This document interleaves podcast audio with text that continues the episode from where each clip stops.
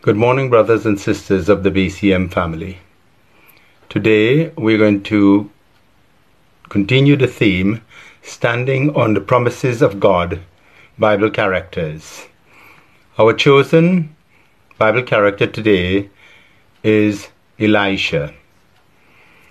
Our reading is taken from 2 Kings chapter 6, verses 8 to 23. It says, Now the king of Aram was at war with Israel. After conferring with his officers, he said, I will set up my camp in such and such a place the man of God sent a word to the king of Israel Beware of passing that place, because the Arameans are going down there. So the king of Israel decided to check on the place indicated by the man of God. Time and again, Elisha warned the king so that he was on his guard in such a place. This enraged the king of Aram. He summoned his officers and demanded of them, Tell me, which of us is on the side of the king of Israel? None of us, my lord the king, said one of his officers. But Elisha, the prophet, who is in Israel, tells the king of Israel the very words you speak in your bedroom. Go, find out where he is, the king ordered, so I can send men and capture him. The report came back. He is in Dothan. Then he sent horses and chariots and a strong force there. They went by night and surrounded the city. When the servants of the man of God got up and went out early the next morning, an army of horses and chariots was surrounded the city. Oh no, my lord, what shall we do? the servant asked. Don't be afraid, the prophet answered. Those who are with us are more than those who are with them. And Elisha prayed, Open his eyes, Lord, so that he may see. Then the Lord opened the servant's eyes, and he looked and saw the hills full of horses and chariots of fire all around Elisha. As the enemy came down towards him, Elisha to the Lord. Strike this army with blindness. So he struck them with blindness, as Elisha had asked. Elisha told them, This is not the road, and this is not the city. Follow me, and I will lead you to the man you are looking for. And he led them to Samaria. After they entered the city, Elisha said, Lord, open the eyes of these men so they can see. Then the Lord opened their eyes, and they looked, and there they were inside Samaria.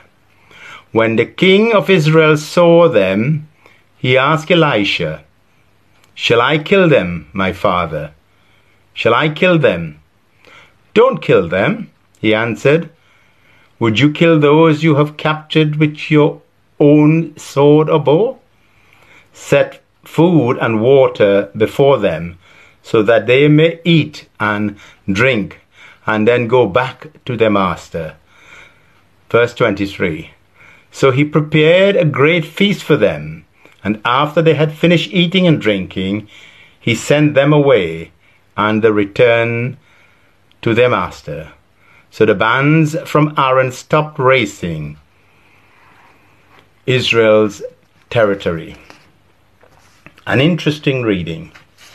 We'll try and explore this reading and show its importance in relation to our chosen Bible character, Elisha.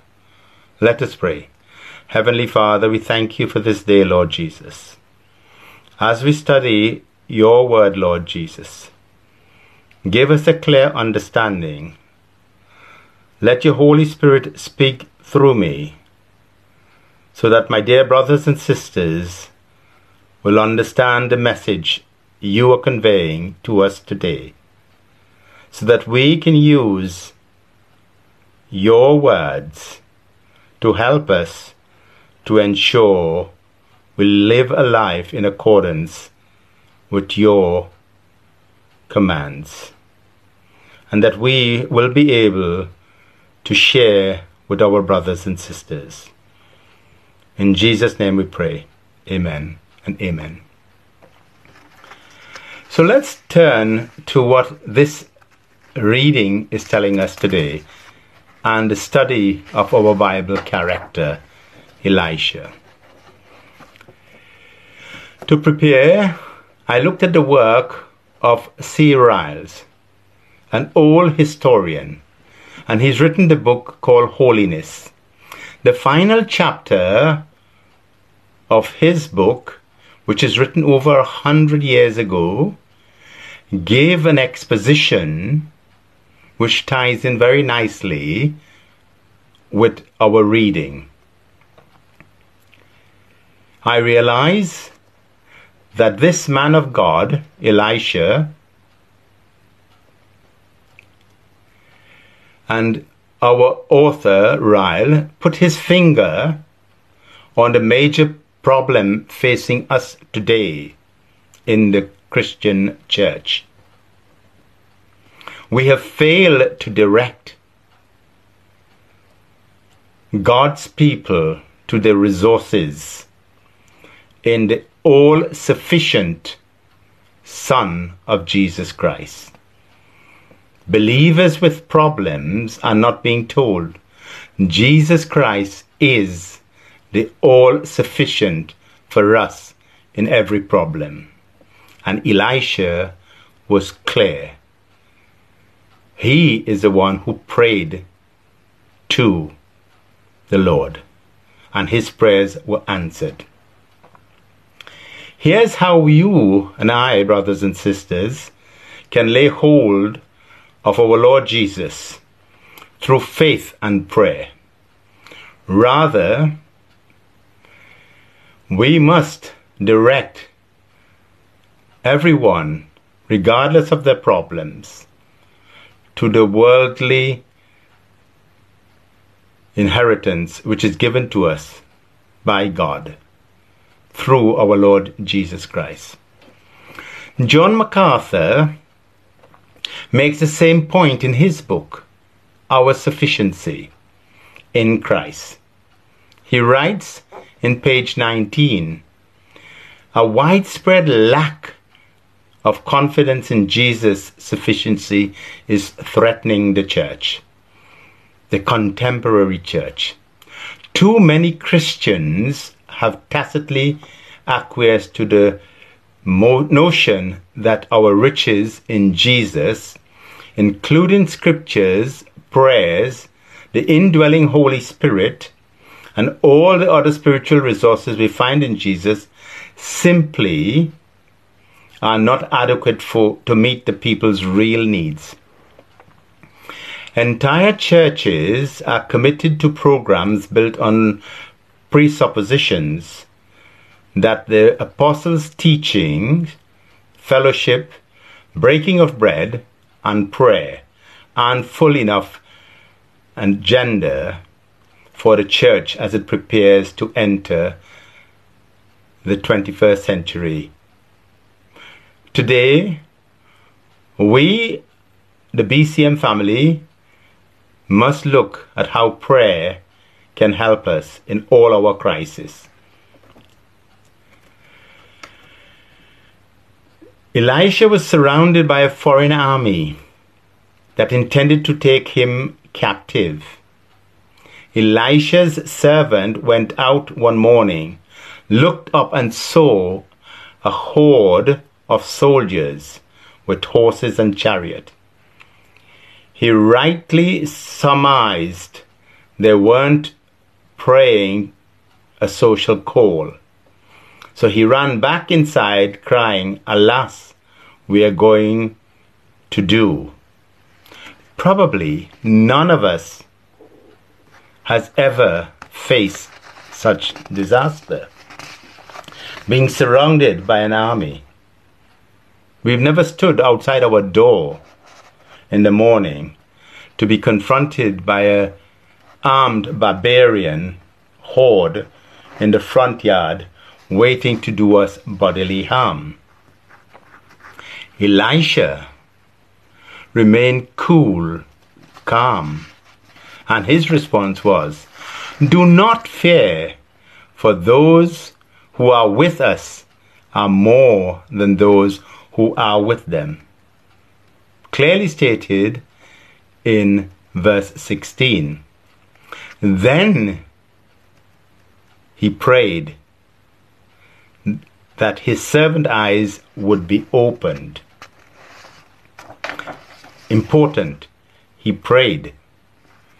Suddenly, the servant saw the unseen spiritual world that Elisha already saw. The mountain was full of horses and chariots of fire all around Elisha. He strolled out to greet the soldiers, calmly asked God to strike them blind, led them to the capital city 12 miles south, where they were surrounded by Israel's army, and then asked God to restore their sight. Then he directed the Israelite king to feed them and send them on their way. And for a while, the Arameans did not bother Israel. This story, brothers and sisters, has two main themes the all sufficiency of God to meet any crisis we face, as we've seen with Elisha. That prayer is the means to access the all sufficient God. Now, let's look at this very carefully. God is all our sufficient resource in times of trial. The greatness of God is what is important. The greatness of God's knowledge, power, and sovereignty dominate this story of Elisha. It's interesting that of all the major characters, no one except Elisha is mentioned by name. Not the kings or Elisha's servant. Even Elisha's is called three times the man of God in our reading in chapter 6, verses 9, verses 10, and verses 15. One commentator in my research says that this may suggest that readers should focus on the Lord and His prophet. When we look at God, we learn three things in relation to our trial. A.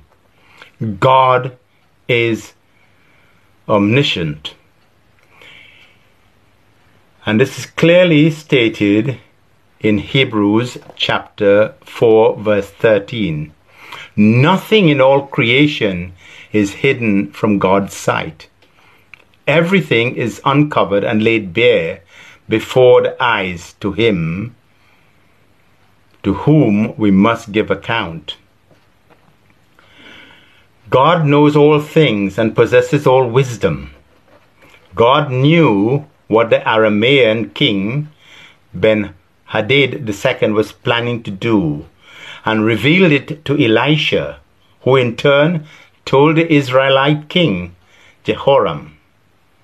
As Ben Hadad's servants told him, Elisha even tells the king of Israel the words that you speak in your bedroom. It took the intelligence experts more than 2,500 years after this to be able to bug a room. But God is much more effective than our intelligence services here in the Philippines or any part of the world. He knows every thought and motive of our human hearts.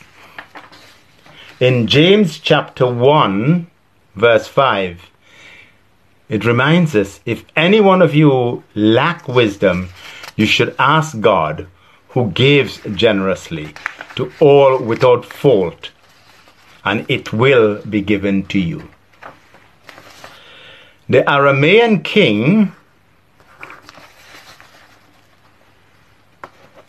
was stupid. He thought that he could send troops to take Elisha captive. He didn't realize that Elisha would know this in advance. Elisha could have hidden himself, but Elisha, brothers and sisters, knew that God wanted to solve this problem in a way that would teach the Aramean king and the king of Israel some lessons about the reality of our living God. Our God knows everything. We are foolish to think otherwise, and we believe we can hide anything from our God. He knows all our secret thoughts, let alone words and deeds. His word revealed to us that we need to know about how to deal with life's problem, whether major or minor. We can go to Him and get the wisdom as stated in James chapter 1. Second point our God is omnipotent. He not only knows how to solve our problems, he has unlimited power to deal with the biggest problems we can conceive. Is your problem, brothers and sisters, as big and as hostile as the army which the king faced and Elisha by prayer overcome? David puts it this way in Psalms chapter 34, verse 7. The angel of the Lord encamps around those who fear him, and he delivers them. Therefore, in Psalm 27, verse 3, Though an army besiege me, my heart will not fear. Though war break out against me, even then I will be confident. You can see the promises. It is no big deal for God to strike all these men who were against the king of Israel.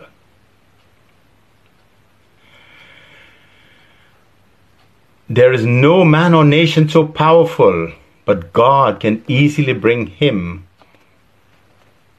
to nothing. That means that our God is able to deal with any problems you have, no matter how big it is to you. I always chuckle when I think of the well being teach, Bible teacher, G. Campbell Morgan and ask, Dr. Morgan, do you think we should pray about little things or just ask about big problems? He straightened up and in his formal British manner said, Madam, can you think of anything in your life that is big as God? Our God is omniscient and omnipotent. He spoke the universe into existence. And this is clearly outlined in Jeremiah chapter 32, verse 17 and 27. Ah, sovereign Lord, you have made the heavens and the earth by your great power and outstretched arm. Nothing is too hard for you. Verse 27 tells us, I am the Lord, the God of all mankind. Is anything too hard for me? So you see, nothing is difficult for our God. That's nice. But it doesn't work for anyone who don't believe in the Lord. Elisha, our Bible character, shows his belief in the Lord. If only I could utter a short prayer and all of my problems were instantly solved, you may say. But Elisha prayed, and we saw what Elisha did. The men were blinded because he asked God to blind them. And this leads me to my next point. Our God, sovereignty, protects his own according to his will. So God will protect you because you are his child. If we belong to God, we can trust him to protect us until the moment he calls us to be home.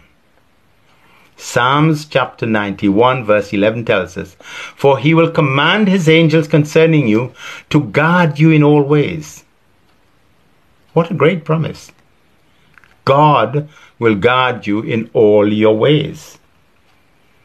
He will give his angels charge concerning you. He will send his angels to protect you. That's what God's promise is. So there is no difficulty for us in that. In Genesis chapter 37, verse 17, they have moved on from here, the man answered.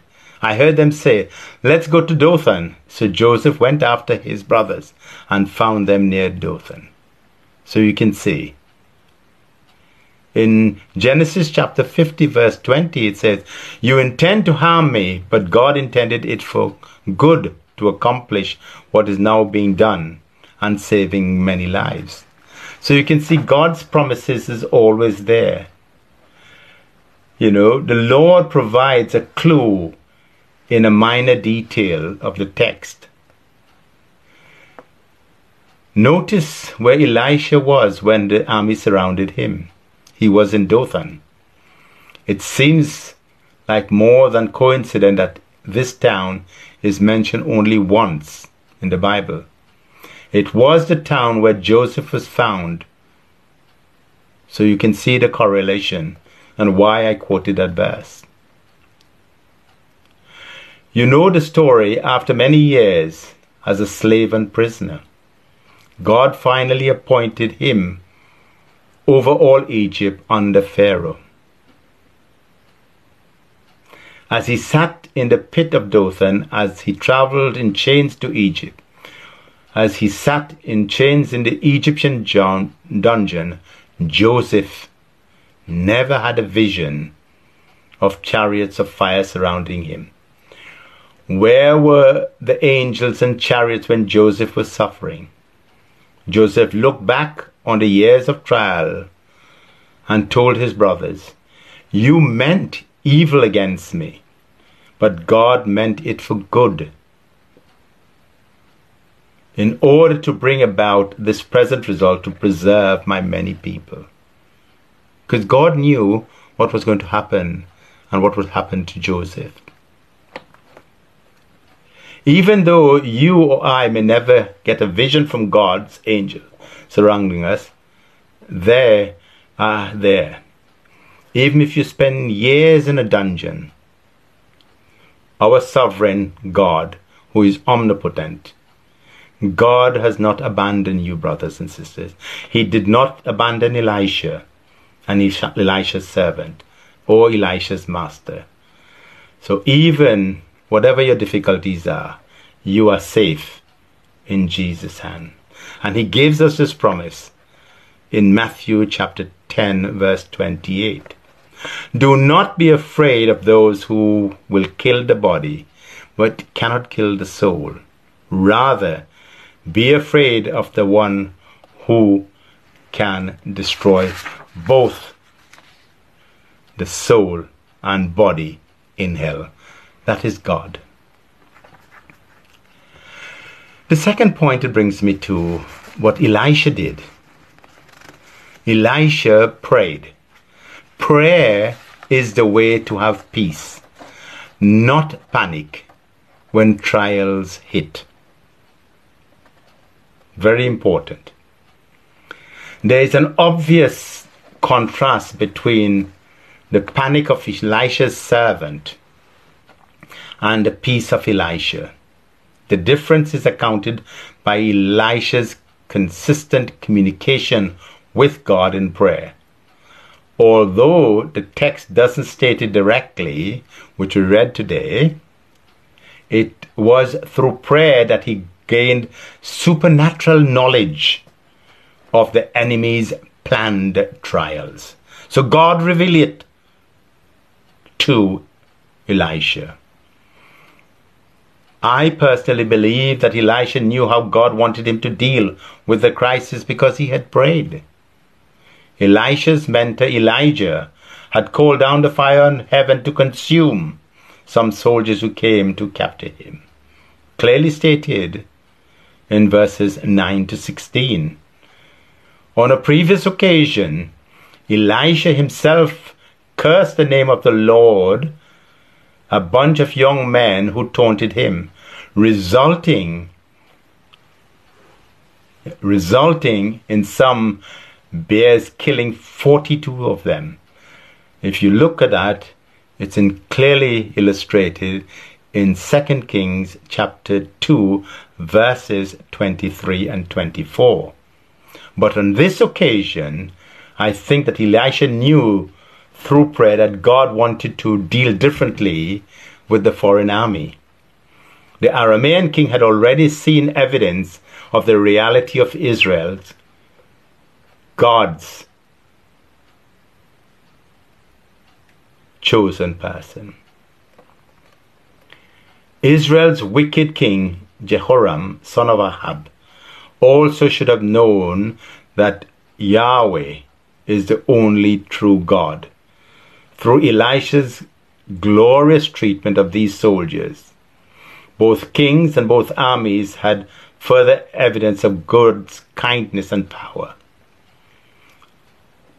God may or may not grant us miraculous insight and power as he did here with Elijah, with Elisha, but continue in our prayer.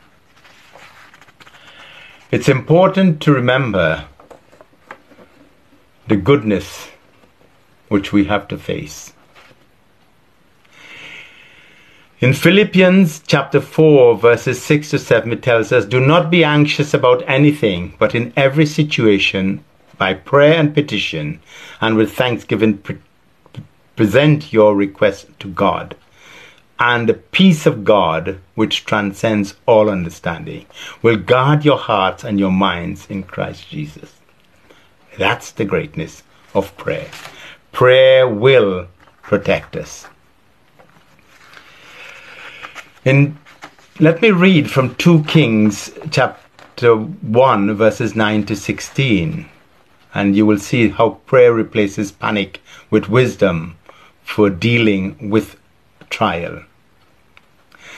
Then he sent to Elijah a captain with his company of fifty men the captain went up to Elijah, who was sitting on the top of the hill, and said to him, Man of God, the king says, Come down. Elijah answered the captain, If I am a man of God, may fire come down from heaven and consume you and your fifty men. Then the men from heaven and consume the men, the captain and his men. At this, the king sent to Elijah another captain with his fifty men. The captain said to him, Man of God, this is what the king says. Come down at once. If I am a man of God, Elijah replied, may fire come down from heaven and consume you and your fifty men. Then the fire of God fell from heaven and consumed the fifty men. So the king sent a third captain and his fifty men. The third captain went up and fell on his knees before Elijah. Man of God, he begged, please have respect for my life and the lives of these fifty men, your servants. See, fire has fallen from heaven and consumed the first two captains and all their men.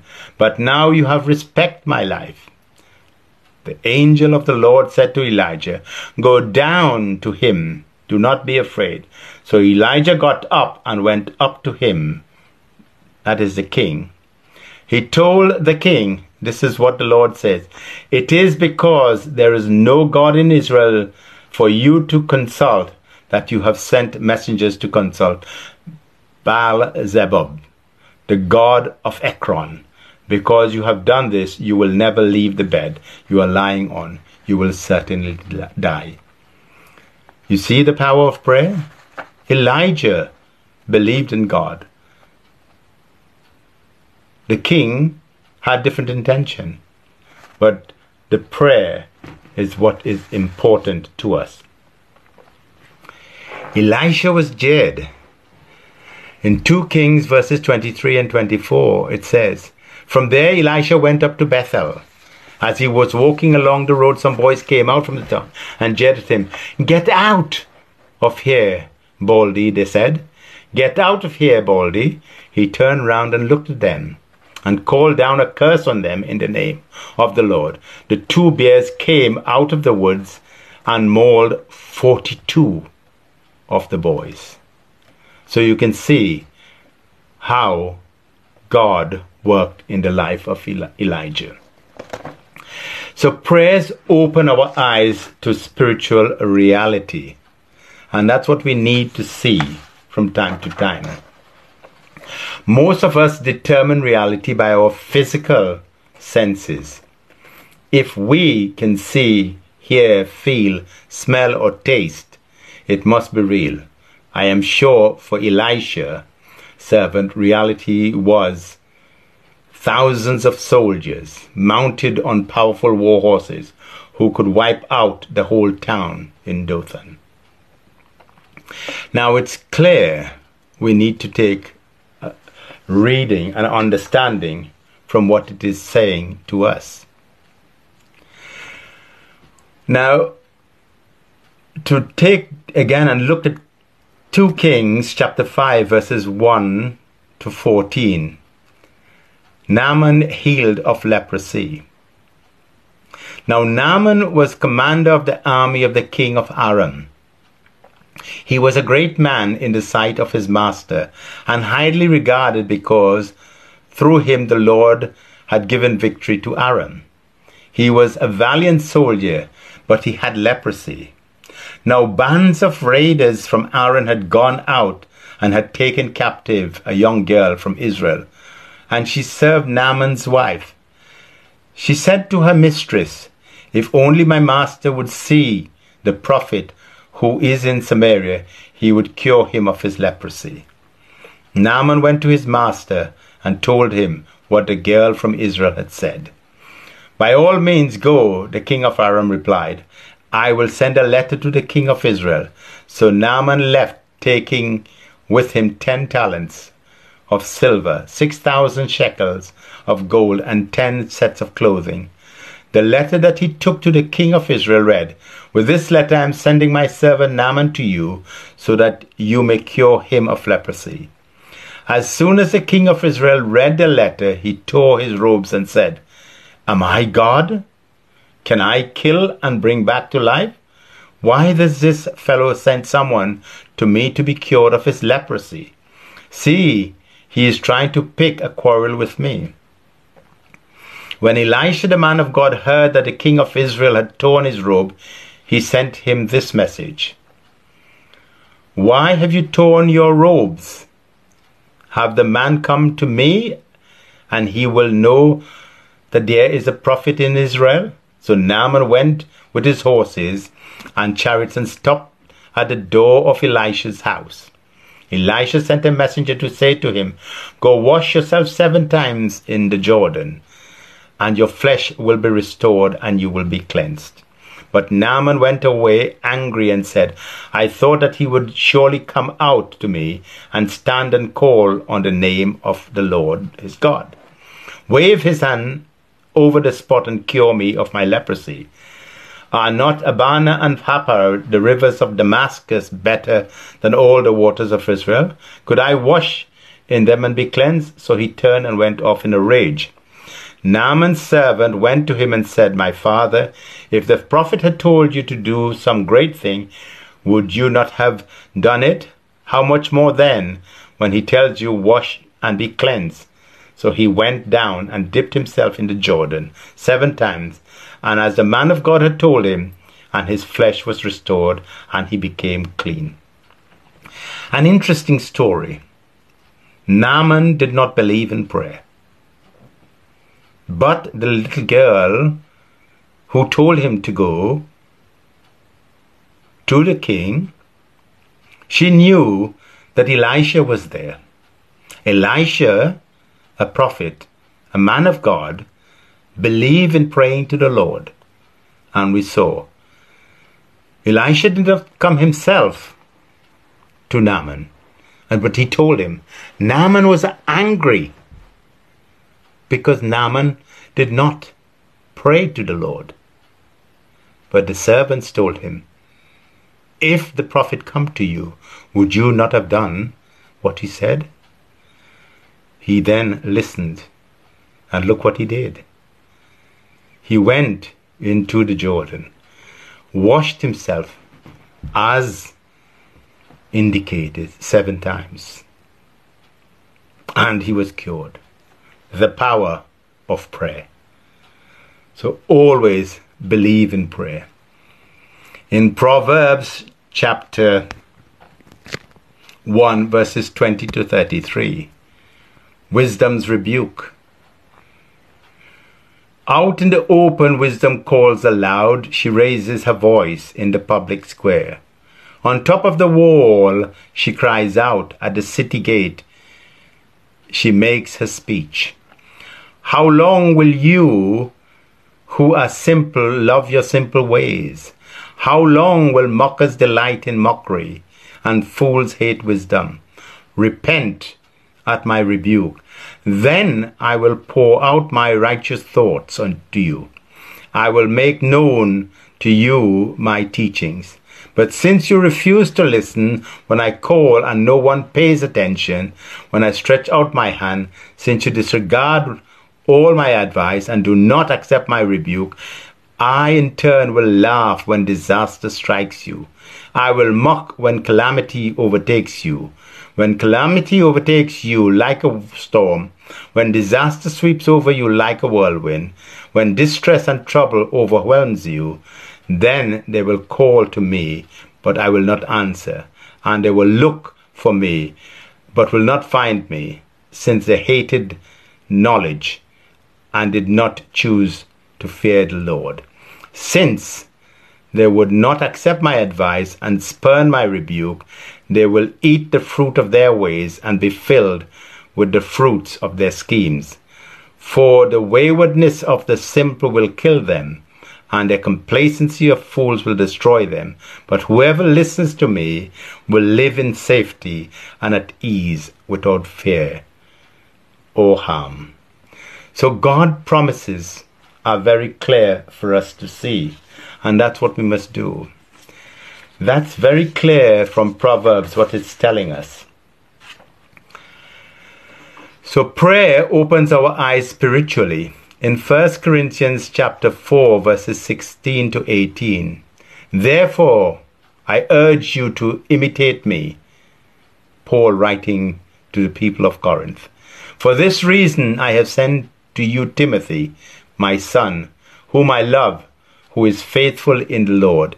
He will remind you of my way of life in Christ Jesus, which agrees with what I teach everywhere in every church. Some of you have become arrogant, so if I were not coming to you. So Paul was very clear. He's asking everyone to imitate Timothy. And Timothy was very clear in his undertaking. The Apostle Paul knew what he was saying to them. And you know, that's what we must always follow. So let's concentrate on prayer a little more. It's important for us to always think about prayer when we ask God for things. And prayer makes it possible what is impossible for most of us. It says very clear in Ephesians chapter 6, and we've read this many times, brothers and sisters, verses 10 to 20. Put on the armor of God. And why do we place the armor of God over us? It's for protection. So no plans of the enemy can ever get to us. It's a great prayer. Says, finally be strong in the Lord and in his mighty power. Put on the full armor of God so that you can take your standing against the devil's scheme.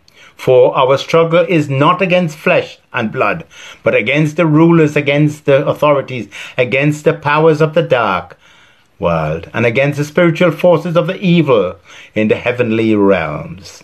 Therefore, put on the full armor of God so that when the day of evil comes, you may be able to stand your ground. And after you have done everything to stand, stand firm then, with the belt of truth buckled around your waist, with the breastplate of righteousness in place, and with your feet fitted with the readiness that comes from the gospel of peace.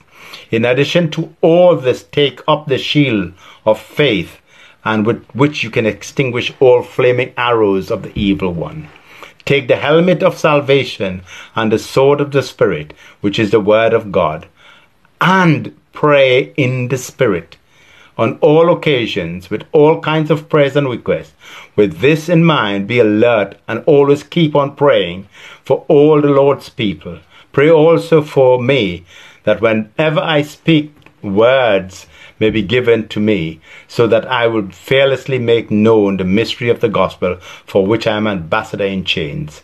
Pray that I may declare it fearlessly as I should. Paul is clearly telling the people of what to do. Do always pray and pray in the Spirit, and we are able to overcome all our difficulties in this life. We will have no problems overcoming difficulties. And prayer, finally, makes the impossible what is humanly possible, as we saw what Elisha did. However, in 2 Corinthians chapter 4 verse 4, it reminds us of the goodness of prayer. The God of this age has blinded the minds of unbelievers so that they cannot see the light of the gospel that displays the glory of Christ, who is in the image of God. The glory of God. But if we pray, we can overcome. The opening prayer of Elisha, what he was saying, open the servant's eye to see the angels closing and the latter reopening the soldier's eyes were humanly impossible feats. Elisha's prayer was not for his servant to do what he already could do or to use some ability he already possessed. His prayer was for God to do something humanly impossible to open his eyes, which saw the soldiers perfectly well, so that he could see the angelic forces that protected him. A reminder in 2 Timothy chapter 2 verses 24 to 26. And the Lord's servant must not be quarrelsome, but must be kind to everyone, able to teach, not resentful. Opponents must be gently instructed, in the hope that God will grant them repentance, leading them to knowledge and truth, and that they will come to their senses and escape from the trap of the devil who has taken them captive. So Timothy was clear in his undertaking. Because so often when we pray, we forget that we are asking God to do the humanly impossible. When we pray for the salvation of another person, we are asking God to help them out of just a bit. We are asking God to do what is humanly impossible. Every lost person is spiritually blind. Only God can open their eyes. We must realize that when we are praying, we have a big problem. We say, and we always ask and pray in God's word. So it's important that we always believe in what God is telling us.